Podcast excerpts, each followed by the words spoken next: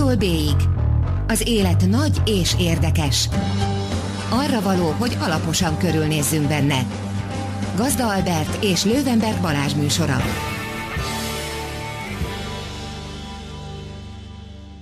Jó estét kívánok, kedves hallgatók! Ez itt az A-tól B-ig, az élet nagy és érdekes. Én Lővenberg Balázs vagyok. Én pedig Gazda Albert. Mai vendégünk Litkai Gergely, humorista, aki a, hát elsősorban most a Duma Színház igazgatójaként, alapítójaként és előadójaként van itt.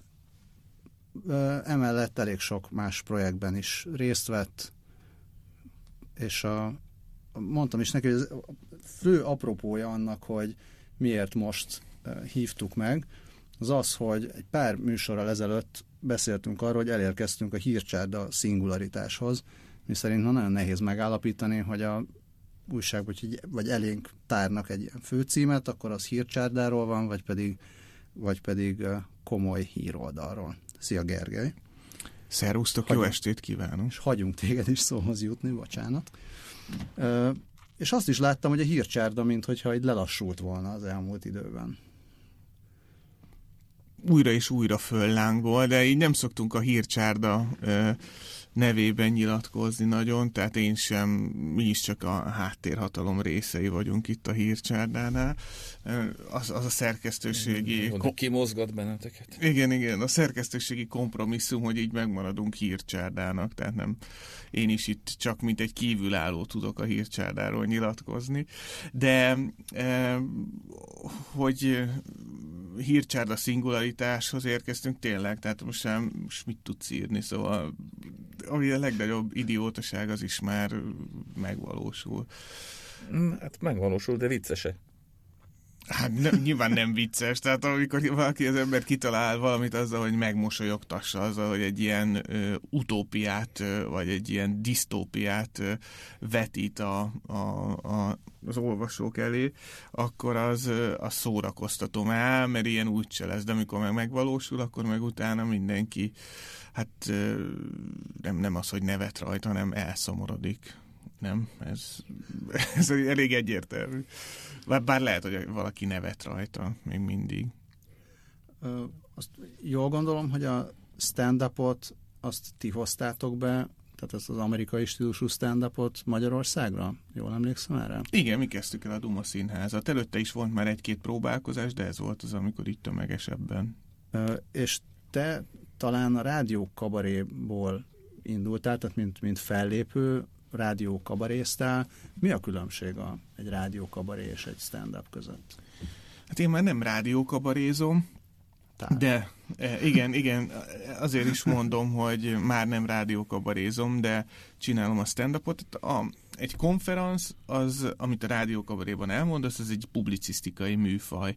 Tehát az teljesen más, mint mondjuk egy, egy stand-up. A stand-up az, az egy előadó művészetnek inkább a része, mint a, az alkotó művészetnek.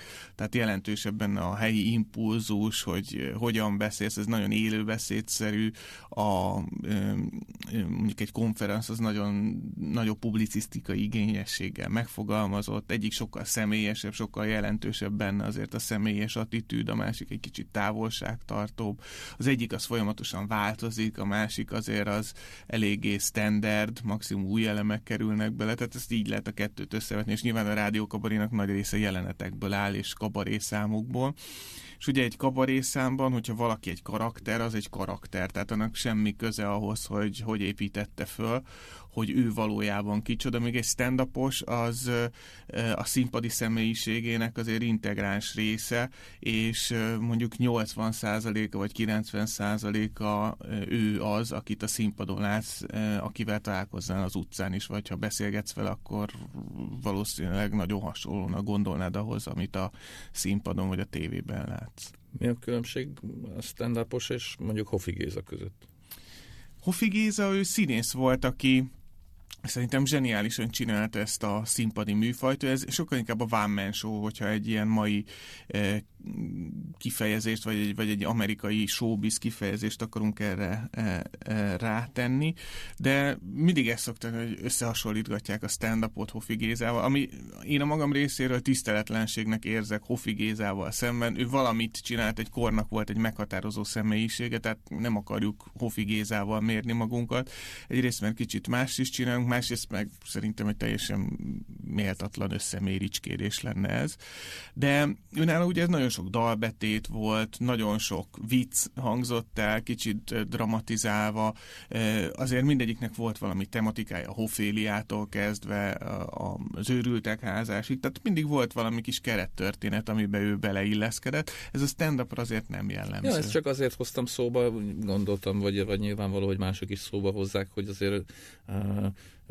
ő is legalábbis a nézők számára, vagy akár a hallgatók számára úgy tűnt, mint hogyha önmagát adná, tehát ugye nem, nem annyira egy kitalált karakterek. Tehát nem, hát ugye a megírt, megírt, szerintem ott azért ott, például hát az egy elő, erős, elég, igen, igen, igen, ott egy erősen másik. De ugye azért ön, önazonos volt azért. Végig, Abszolút mértékben, és ön, tehát ami szerintem mindig szoktam mondani, hogy ő miről beszélt, hogyan beszélt, stb. Tehát ami igazán fontos, és szerintem átörökítendő lenne a mai humorista generációknak és az eljövendőknek az a hihetetlen ritmusérzéke, ami ö, volt, illetve az az előadói készsége, amivel mindezekbe a poénokba életet lehet. Szóval az, az tényleg egyedülálló volt, és az, az, az nagyon nehezen vitatható, hogy az a bárki is versenyezni tudna manapság. És te hol találkoztál először stand-up-pal? Amikor, amikor eldöntötted, hogy jó, akkor ezt jó lenne Magyarországra behozni, mert, mert nincs még ilyen. Még az HBO-nak volt egy ilyen próbálkozás, ez a Mennyi 30, ami ez ilyen regionális próbálkozás volt, még ők voltak először itt Kelet-Közép-Európában, akik megpróbálták ezt a műsfajt megismertetni a nézőkkel. Abban benne voltam. Abban benne voltam, akkor még egy ilyen konferenszokat olvasgattam föl benne, teljesen félreértve a műfajt, de ők azt mondták, hogy ez vicces, és akkor legyen benne. E, de ők ezt elindították. Csehországban volt, ebből Romániában is, e, szerintem Lengyelországban is, tehát majdnem mindenhol ők voltak az elsők itt, akik ezt megpróbálták. Akkor Málnai Levente volt, Málnai B. Levente volt még a e, producere ennek, és ő nyomta nagyon erősen ezt a műfajt, hogy ez legyen. És utána, amikor indult a Comedy Central, oda is ő hívott engem, mert ő ismert már innen az HBO-s berkekből, hogy segítsünk neki összerakni ezt a csatornát. És ti figyeltek külföldre? Tehát azt, azt néztem, hogy próbáltam megállapítani, hogy mi a különbség egy amerikai mondjuk e-, ezt is nehéz azt mondani, hogy egy amerikai stand mert nyilván sok van, de, de, de érzek egy olyan különbséget, hogy minthogyha a magyarok, a magyar stand jelentős része, az, az azért ilyen rövid, nagyon rövid kis viccekben gondolkodna. Tehát, hogy ritkán van az, hogy mondjuk négy-öt percig megy egy ilyen bit, és, és ilyen rövidebb kis darabkák vannak. Ez, ez egy közönségigény, vagy pedig egyszerűen úgy, úgy alakult ki, hogy, a, hogy most Magyarországon ez a, ez a stílus megy, hogy ilyen egyperces kis jelenetkék vannak. Ez nagyon, hát ez, ez egy egyszerű kérdésnek tűnő, amire nagyon sok válasz van. Tehát az első talán az, hogy a magyar stand-up comedy az ami, amióta mi elindítottuk, és rendszeresen van, az 13 év. Tehát ez viszonylag rövid történet ahhoz képest, ami mondjuk az Egyesült Államokban már 60 éve megy legalább, tehát az 50-es évek végén már egész intenzíven elindultak a dolgok, és a 60-as, 70-es években pedig abszolút működött ez a műfaj. Úgy ráadásul, hogy ott a további televíziós műfajok is nagyon erősek, tehát van átjárás, van gyakorlási lehetőség, van evolúciós lehetőség, van piac, ahol nagyon sokféle réteg humor tud megjelenni, amik az igazán jók, ott szerintem Amerikában a nagyon mainstream stand-up, ami erős, hanem a kis réteg rengeteg előadók, akikből nagyon kevesen nőnek föl a, ö, olyanná, akik az egész amerikai nemzetet, és utána a világot is tudják szórakoztatni. Tehát nálunk is van egy ilyen fajta tapogatózás, és minél nagyobb ívet akarsz megcsinálni, annál nagyobb tapasztalat, rutin, és ez tényleg a, a, ez itt nem napokról, hetekről, hanem évekről van szó, míg valakiben ez kiépül. A másik, pedig szerintem ez nem feltétlenül igaz, ez inkább a tévés megjelenésekre igaz, ahol ez az igény. Tehát ez Soder klubban, vagy tudom én a Comedy Centralon is inkább az, hogy rövid dolgok legyenek, amik jól vághatók. Erre belemész egy hosszú történetbe, ami nem működik, azonnan orvosolhatatlan, mert az vagy kivágsz belőle és értelmetlen lesz vagy pedig megmaradt terjengősnek és, és, és a nézők számára értékelhetetlennek. A színpadi felépéseken azért elég sok történet van, tehát ami, ami hosszabb, átível, most már azért nálunk is kezd elterjedni ez az acting out, ugye, amitől az amerikai bitek hosszabbak jóval, tehát hogy ott eljátszák, elmondja az alapfelvetését, elmondja a setupot, hogy miről is lesz szó, és akkor utána nagyon hosszan el tudják játszani, nagyon vicces dolgokat tudnak ott, vagy szoktak csinálni. És ugye nálunk ez rövidebb poénokkal dolgoznak, tehát a, ha így nézzük technikailag, akkor valószínűleg az időbeli különbségnek ez, ez is egy oka. Másik oldalról viszont na, sok történet van, ami ez az egész anekdotázó magyar humornak, meg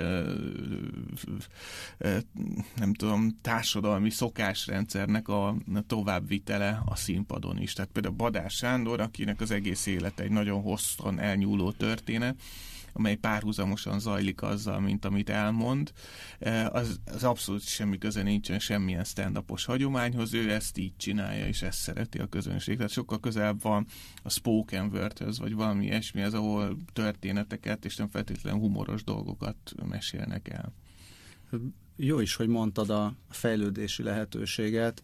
E, itt az egyik, egyik e, hát fontos ilyen fejlődési lehetőség lenne, az a, a, a kis klubok. Te hogy látod, hogy van arra esély? Mert ti azért elég jól csináljátok, ahogy nézem, hogy tényleg be vagytok táblázva rendesen, mentek vidékre is, de ez egy, ez egy fix társulat nagyjából.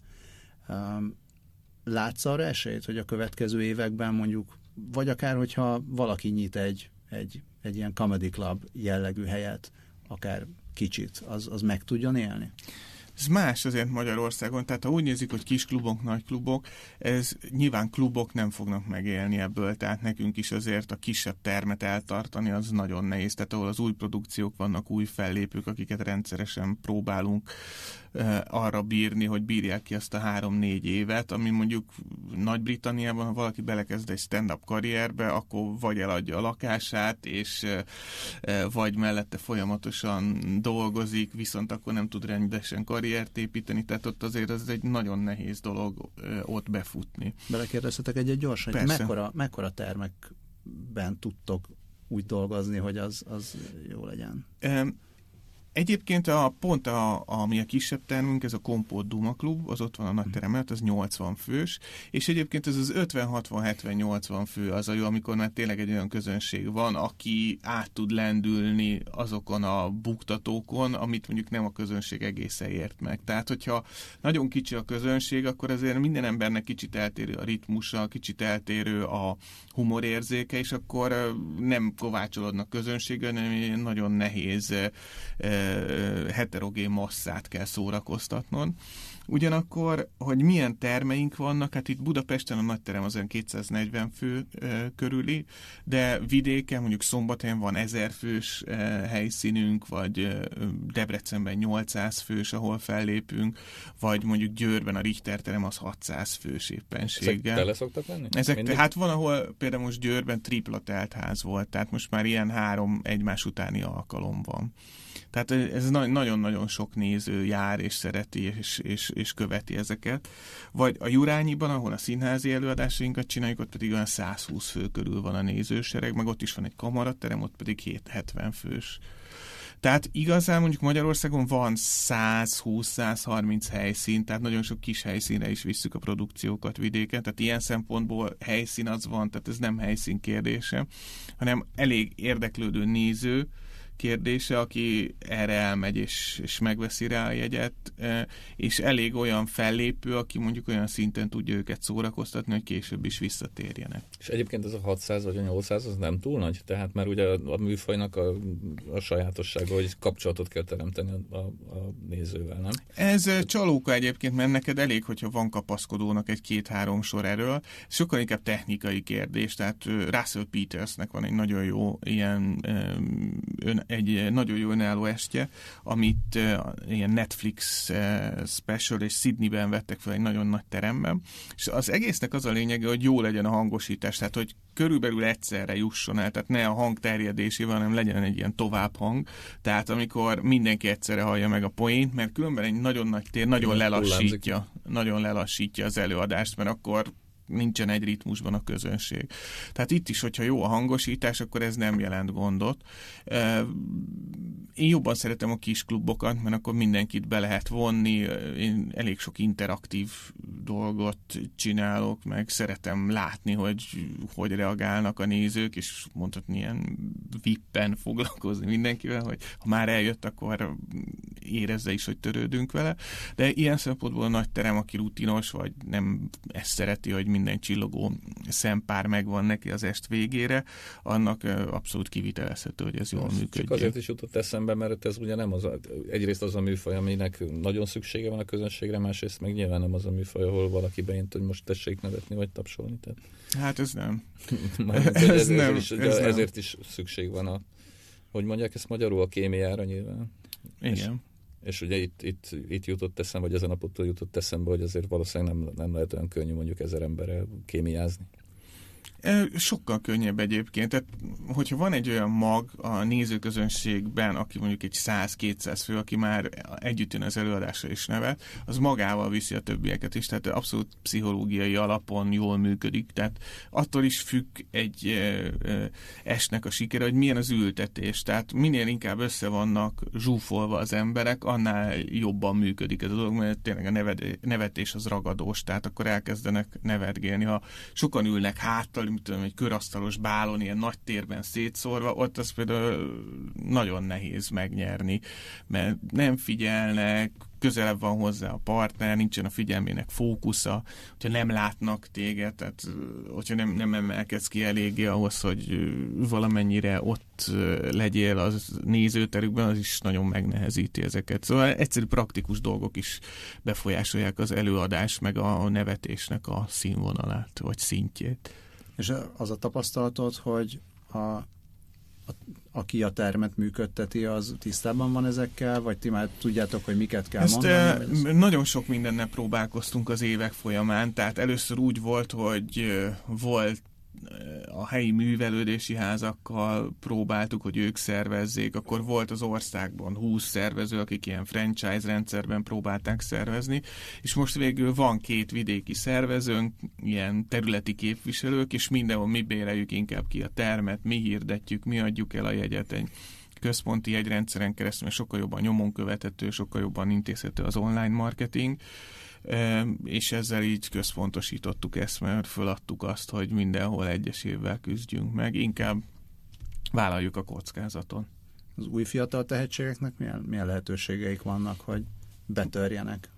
Most pont mindig próbálkoztunk azzal, hogy hogy tudunk mi segíteni nekik, és most egy, szerintem egy e, világszinten is egyedi gondolattal álltunk elő. Ugye a Comedy central közösen csináltuk ezt a Magyarország szereplek e, tehetségkutatót, és utána most e, azzal próbálkozunk, hogy csináltunk egy workshopot, most egy, eh, ahol van egy nagycsoportos foglalkozás, különféle előadók jöttek, volt nálunk Six stand-up történetről előadni, de volt logopédus, olyan, aki a online marketinggel foglalkozik.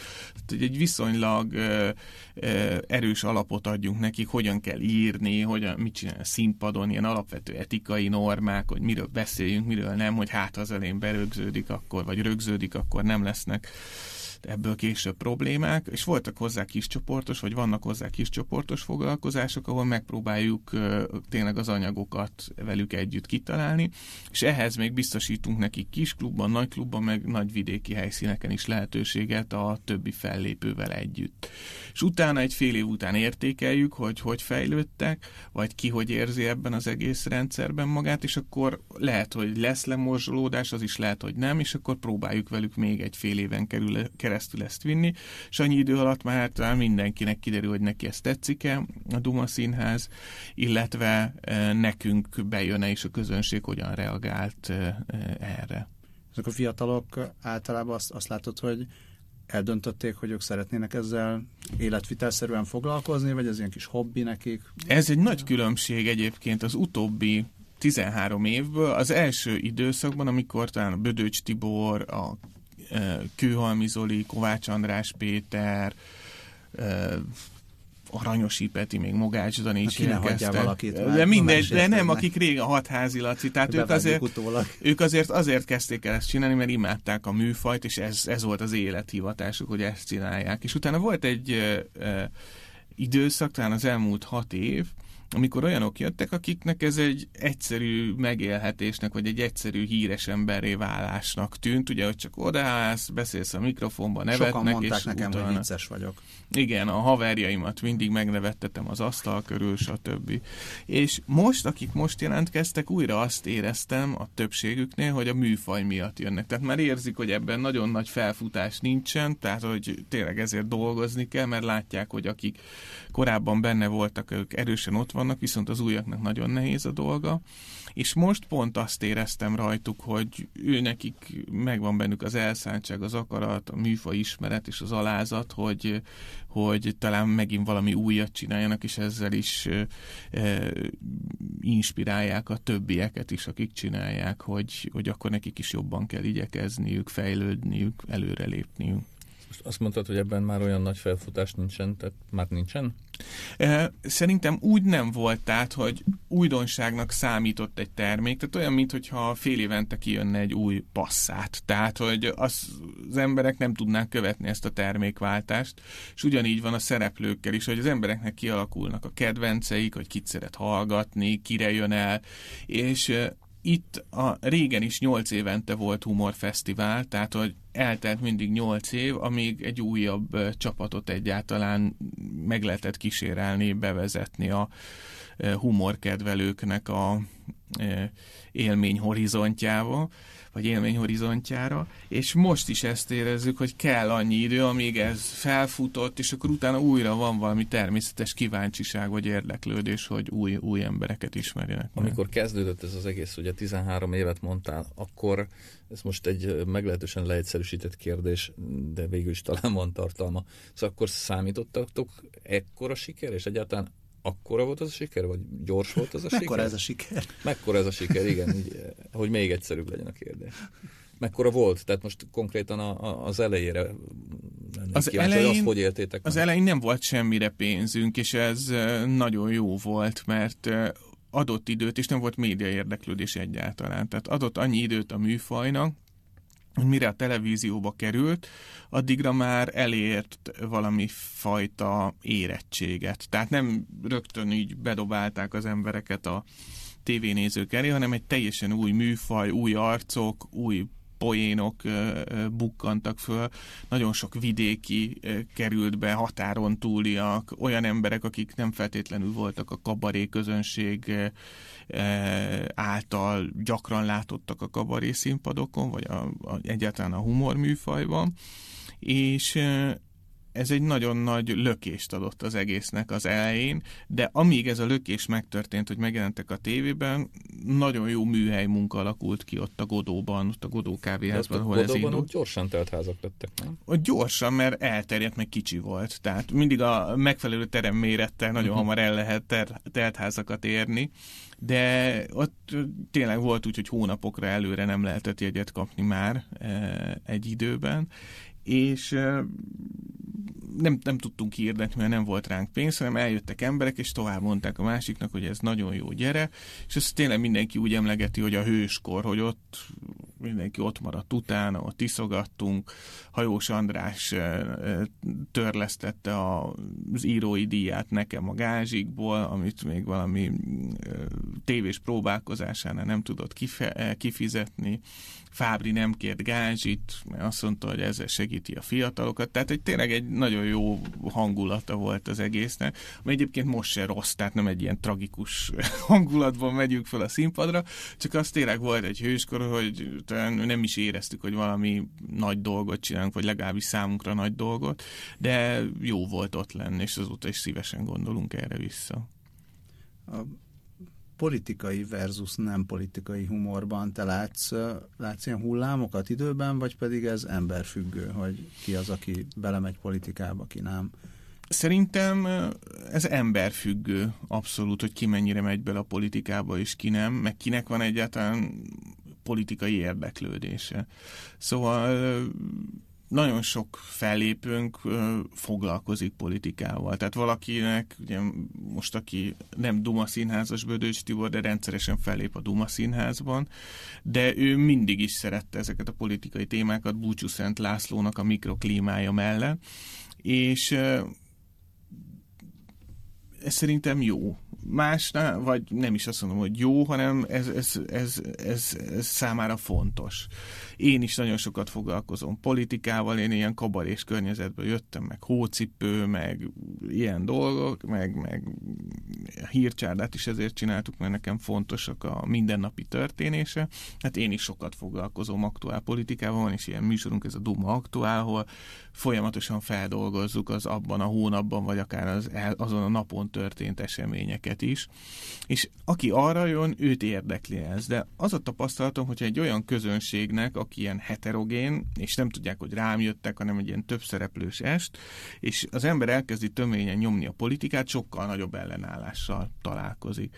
És ezért is alakult ki, hogy az előadásoknak hány százaléka az, ami ezzel foglalkozik, meg hány százalékát tölti meg ez a fajta közönség, és hányan azok, akik tök más témákra, tehát a párkapcsolatoktól kezdve nekünk van Budapestről, meg képzőművészetről estünk, tehát egy nagyon széles spektrum, ahol téma alapján is lehet válogatni, meg lehet előadó alapján is válogatni. Hát egy pillanatra azt hittem, hogy az egyes esteket számoljátok meg, mármint hogy számítjátok ki, hogy mennyi politika lehet benne. És nem, nem, nem, nem, nem, hanem az összes esten belül az, e, hogy hány, hány az, amire ez abszolút piaci alapon működik. A médiahatóság meghatározza. Igen, igen.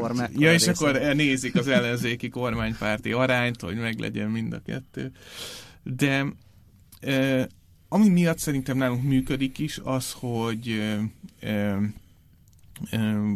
elfogadják tőlünk a politikai humort is, és nem próbálnak azért minket egyes oldalakhoz sorolni, mert végig a Duma Színház történetesen megpróbáltunk függetlenek maradni, meg egyenlő távolságot tartani minden oldaltól, és ahol a hülyeség volt, azzal viccelni. Mert mindig szoktak kérdezni, hogy van-e kormánypárti humor.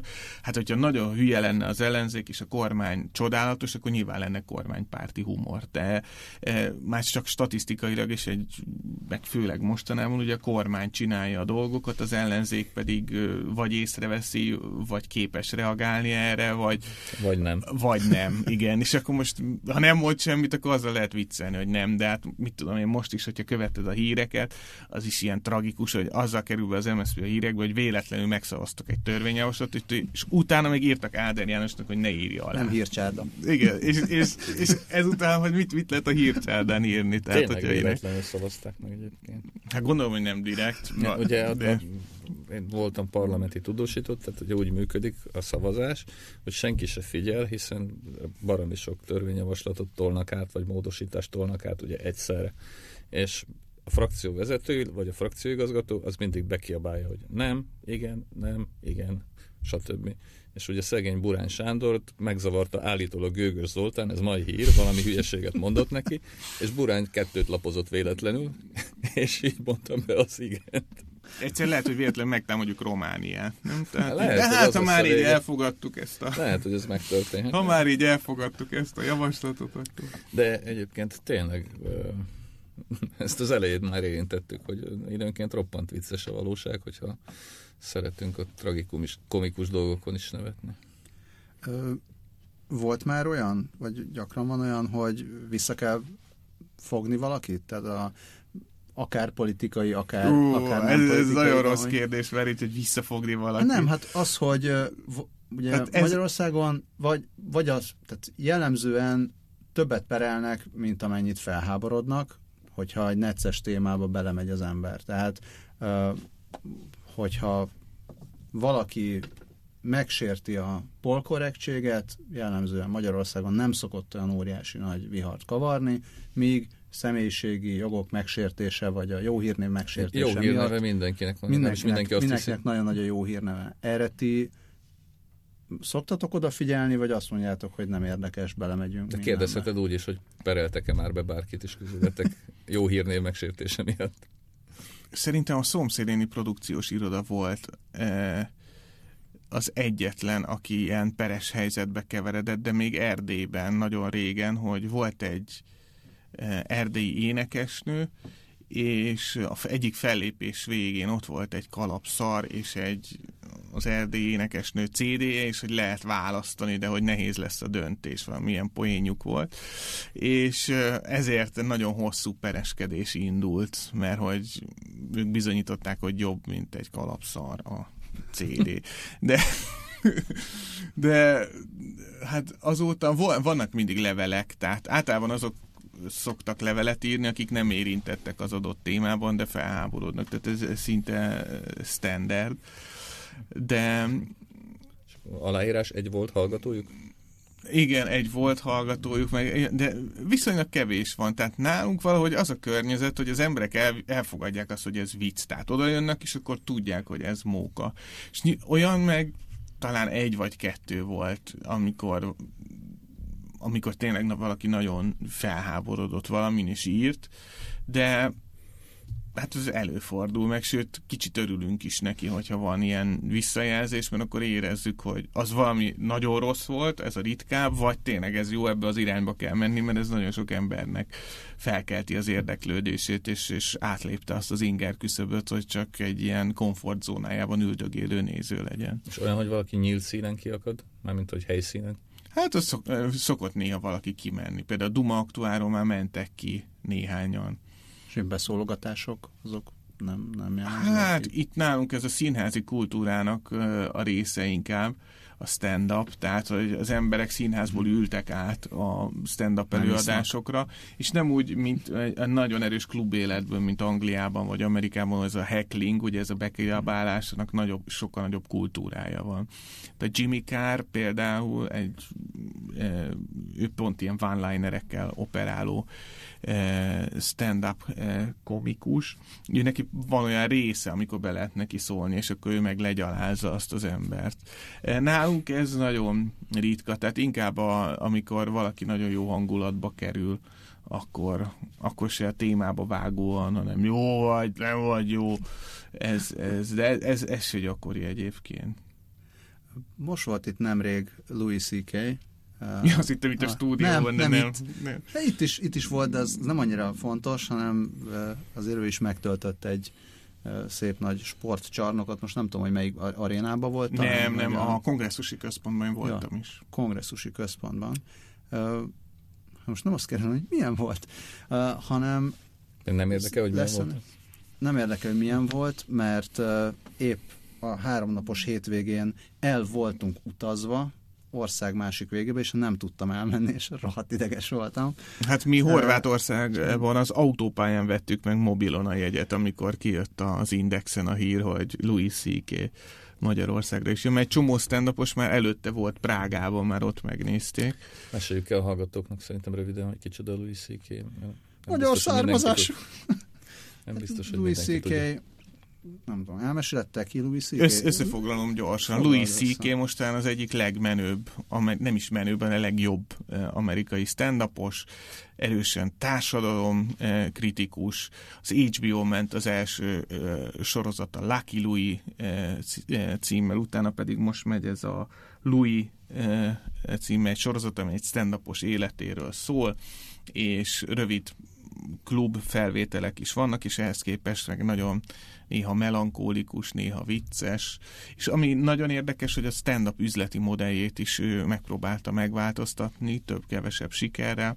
Ugye egyrészt az előadásaira például megpróbálja minél kevesebb közvetítőn keresztül, meg a jegyüzéreket ellehetetlenítve értékesíteni a jegyeket, illetve ő próbálkozott azzal, ugye itt torrent világban, hogy az oldalára föltette a stand amit ő maga fölvett saját költségen, és akkor azt hiszem 5 dollárért, vagy nem tudom mennyiért le lehetett tölteni, és több százezren töltötték le ezeket. És magyar származás, és Igen. a székely az lényegében azt a jelenti, székely. székely. Igen. És most már végre föltetted a kérdésedet? Igen, és az a, az a kérdésem, hogy látod-e azt, hogy gyakoribb lesz ez? Tehát nem is feltétlenül most nem, nem Louis ck meg Bill Burrök jöjjenek, jöjjenek, de hogy nem csak az, hogy mondjuk első vonalbeli ilyen óriások jönnek, hanem hogy lehet-e például egy olyat csinálni, hogy vegyes. Tehát, hogy valaki hát, felvezető magyar, és utána valaki ezt jön mi évekig csináltuk a teljes közönyben, tehát mi a British Council-el elkezdtünk egy olyan projektet, ami szerintem itt Kelet-Európában abszolút ritkaság eh, számba ment. Még jóval ezelőtt, hogy Szlovéniában vagy Lengyelországban ez elindult volna, hogy hoztunk ide, volt itt amerikai, brit, új-zélandi, ausztrál, sőt egész jó nevű stand is, a, még a Godóban, és a British Council adott ehhez pénzt, hogy ezt a kultúrát itt népszerűsítsük, és volt, az első ott volt a nagykövet minden, tehát abszolút egy nagy horderejű esemény volt. Utána Comedy central csináltunk több felvételt is, ahol kelet-közép-európai régióból hoztunk egy csomó fellépőt, és angolul léptek föl, ami azóta megy is itt a, az egyik Comedy csatornán, és azóta is vannak rendszeresen angol nyelvű előadásaink, szokott jönni hozzánk Dave Thompson, aki az egyik teletabi volt, de egyébként meg stand és ő rendszeresen fellép Melyik? nálunk. Tinky Winky vagy, azt hiszem. De lehet, hogy nem, tehát nem akarok valótlanságokat állítani, lehet, hogy beperel. Nem, ő nem ilyen típus. Magyar felesége van, és így van kötődése Magyarországhoz. És akkor vannak magyar fellépők is, akik angolul nyomják, és akkor jönnek expatok, tehát ilyen Magyarországon élő külföldiek, akik beszélnek angolul, meg magyarok, akik ismerkedni szeretnének a nyelvvel. Tényleg Louis ck nem volt előzenekar? De volt három fellépő is, igen, igen, igen. De azt ő hoz, hozta, vagy, vagy innen? Ő hozta, ő Aha. hozta, persze. Én egyébként lép, volt itt egyszer az Umbilical Brothers, a, még az Uránia moziban, ők egy ilyen pantomimes, hangutánzós csapat, ausztrálok azt hiszem, és előtte például én voltam az előzenekar, és ez tök, tök jó volt, szóval én konferáltam őket különbözik ebből a szempontból, hogy most mennyire jöhetnek ide külföldiek, és ez mennyire érdekli a, az embereket, mondjuk egy Prágától? Nagy a különbség, főleg én azt látom, hogy mi viszonylag jó kapcsolatokat ápolunk itt, a, akik a délszláv térségben szerveznek fellépéseket, meg az egyik legnagyobb booking ügynökségnek a vezetőjét is ismerem, aki segített nekünk ezeket az esteket összehozni. És a fő probléma az, hogy a magyar nyelvoktatás annyira tragikus, míg a délszláv országokban ki tudja miért, valószínűleg feliratosan mentek a filmek, vagy nem tudom mi, de Szlovéniában, Szerbiában, Horvátországban sokkal jobban megértik a, az angol nyelvet, tehát a finomságait is, a poénokat is. Nálunk azért azt láttuk, hogy akiket oda szerveztünk, próbáltunk nyelviskolákkal, CEU-val, mindenkivel együttműködni, hogy ö, találjunk erre közönséget, hogy azért a közönségnek egy jelentős része az elvesztette a fonalat, tehát hogy nem, nem értették, tehát hogy nem, nincsen olyan szinten, gyakorlati szinten a nyelvtudásuk, hogy ezt élvezni tudják. Tehát az ajnározott magyar szinkron tehet mindenről. Hát is nyilván az is hozzájárul, de szerintem azért a nyelvoktatás is. Nyilván a szinkronról meg azt tehet, hogy az emberek nem tudnak olyan szinten nyelveket, hogy ne legyen neki mindegy, hogy most Tony Soprano magyar hangja Kőszegi Ákos, ami ugyanakkor csodálatos, lássuk be. Tehát ha jól értem, akkor amíg amíg ez nem vált, vagy ti azért néha megpróbálkoztok majd még Persze, ezzel? még most is próbálkozunk, minden hónapban van egy külföldi is, de aki szervezte egyébként Louis ck ő nagyon föl lelkesült ezen, és szerintem abszolút ilyen állistás stand és ők egy másik ügynöknél vannak, egy ügynöknél van mindenki, tehát őket abszolút szerintem fogja hozni, és, és, és ami nagyon jót tesz majd itt a hazai közönségnek is, mert ez egy óriási élmény ilyen jó előadókat élőben látni. Hiába látod az összes estjét tévében, az teljesen más hangulat. Hát gondolom valamit azért variál estéről estére. Persze, mondták, hogy Prágában is tök mást mondott, itt Magyarországon jóval inkább ráment a e, magyar vonalra, a nagyapá, nagy e, apjára, aki egy féllábú zsidó orvos volt, aki hegedült, erről van egy nagyon jó blokja, nagyon jól felépítve. És hát megdöbbentően gyorsan elkeltek a jegyek. Nem tudom, hogy vagy téged ez mennyire lepett meg, de... Egyáltalán de... nem. Szóval szerintem ő most az, akit megkérdezel, hogy mondj egy stand itt Magyarországon is, egy amerikait, akit ismersz, biztos, hogy őt fogják mondani. Tehát mást, még talán Jeff Dunham van, aki ezeket a hasbeszélő számokat csinált, aki még ennyire ismert nálunk az Ahmed a halott terrorista, meg ezek, hogyha esetleg megvannak, vagy nem, nem tudom, hogy ki az még, Sarah Silverman, hogyha nők. Tehát aki tényleg ott, aki állistás. Szerintem, aki már ott B, és azért meg tudta eltenni nagyobb termeket, az itt már nem. Vagy esetleg aki volt tévében, tehát nem? Tehát aki sorozatban volt még talán. Hát igen, de nálunk olyan, nem tudom, hogy még ki lehetne az, aki Például Ricky Gervais. Igen, tehát az Office ő csodálatos lenne, ha eljönne. De akkor ezek szerint ebben a műfajban nem vagyunk teljesen kívül a nemzetközi körforgás ismeretén, vagy hogy mondjam, nem sikerült tökéletesen a mondat, de...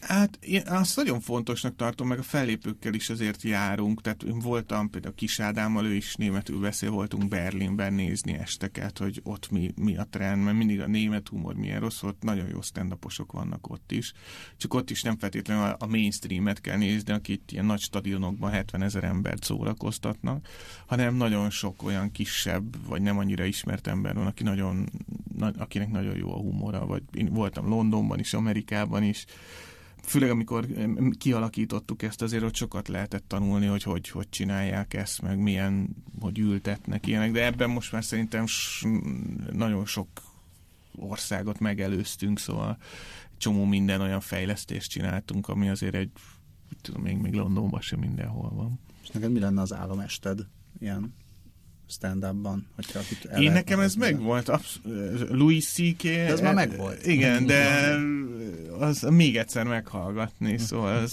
annyira, annyira jó volt, hogy ezt, vagy a következő estét meghallgatni, hogy az, az vagy Ricky Gervais, őt, őt is nagyon szeretem. De neki is a, ami a Politics, Animals, ezek a kis önálló estély, ezek annyira jók, hogy az nagyon örülnék, hogyha eljönne egyszer és megnézhetném merre, merre látod a magyar stand-up széna fejlődését? Most különösen így a tehetségkutató után. Én például most, ha egy ilyen személyes megjegyzés gyorsan, hogy szerintem a, a Margó, Zabolai, igen, Margó, igen. ő szuper jó. Tehát, hogy benne benne tökre láttam, és nem tudom, hogy ő mennyire veszi ezt komolyan a, a jövőben, de benne én, én tökre látom azt a stílust, ami, ami annál a sokkal tapasztaltabbaknál van meg. És pont ezt az ívet is, ami, amiről ugye beszéltünk, ami, amihez szerintem itt tök éretnek kell lenni, vagy, vagy egy műfaj ismeretnek kell, nem tudom, hogy ezt már tanítottátok neki, vagy pedig, vagy pedig Ez abszolút az ő érdem, ezt nem próbáljuk magunknak vindikálni. De hogyha, de hogyha egy ez a, ez a jövő, akkor én, én nagyon-nagyon bízom. Még Igen, tovább és én, én azt látom, igen. Meg én azt látom azért, hogy a többiek is, akik igényesek és fejlődni szeretnének, azért mindenki szeretne egyet előrébb lépni. És azért mondjuk csak a Bödöcs Tibort említjük, ő is szerintem olyan ember, aki ha megcsinált egy estet, akkor arra törekszik, hogy a következő még jobb legyen, és még, még uh, inkább közel legyen valamiféle nemzetközi sztenderdekhez. Úgyhogy szerintem két részről várható a fejlődés, egyrészt az új fellépők révén, másrészt pedig az, hogy a régiek is fejlődnek, és aki életben akar maradni ezen a piacon, annak csak az a megoldás, hogy, hogy megpróbál jobb lenni, eltanulni újabb dolgokat, tökéletesíteni magát, fej, e, színészileg is hozzátenni ahhoz, amit eddig csak úgy elmondott. ez a workshop, amit említettél, az egy állandó valami lesz, vagy ez, ez most csak a tehetségkutatóhoz? Ez most egy, ez egy kísérleti dolog, hogy egyáltalán ez hogy működik, vagy ezt hogy kell jól csinálni, és hogyha ez, ebből leszűrjük majd a tapasztalatokat, vagy leszűröm majd a tapasztalatokat, és akkor utána folytatjuk szerintem, és már van is, csináltunk is ilyen fel, felmérést, hogy milyen kurzus legyen ez utána, hogy beszédtechnika, kreatív írás, mindenféle ilyen, úgyhogy színé, színészmesterség, úgyhogy valószínűleg színészmesterség lesz a következő kurzusunk. A közönségben te tapasztaltál fejlődést mondjuk az elmúlt 13 évben? Abszolút, tehát ez főleg a, ott lehet lemérni, hogy a céges fellépések, ahova nem olyan néző jön, aki erre szeretett volna jönni, hanem akinek van egy céges rendezvény, és ott meg kell nézni ezt, és ott érezhető a változás, tehát az, az elején az egy véres küzdelem volt, hogy én miért figyeljek egy másik emberre, aki beszél, amikor én is tudok beszélni és, és azóta ez tényleg sokkal jobb lett. Tehát még nyilván mindig vannak olyan körülmények, meg olyan kollektívák, akik nem erre kíváncsiak, de... de ez mondjuk gondolom a presztízsetekre, meg az ismertségeknek. Meg tudják, hogy mi ez, tehát hogy már tudják, hogy ez egy műsorszám, hogy jön valaki, és a mikrofonba beszél, és mi nevetünk, és akkor ezt így el tudják rakni a fejükben, hogy na most ezt kell csinálni. Tehát erre az azért sok idő volt. És én azt figyeltem meg, hogy én azért mostanában főleg olyasmikkel foglalkozom így az estjeimen, ez az egyéni luxus, ami engem érdekel, és tényleg nagyon fura kérdésekkel, meg nagyon szerintem keveseket érdeklő, ugyanakkor szerintem fontos dolgokkal, és nagyon jól jön velem a közönség, tehát követik, figyelnek, nevetnek, és, és, és, és, és ez, ez nagyon üdítő számomra. Köszönjük szépen, hogy eljöttél. A kedves hallgatók Gergelyt, illetve a Duma Színházasokat a dumaszínház.hu oldalon nézhetik meg, illetve ott vehetnek jegyet. Neked van saját előadói Facebook oldalad is.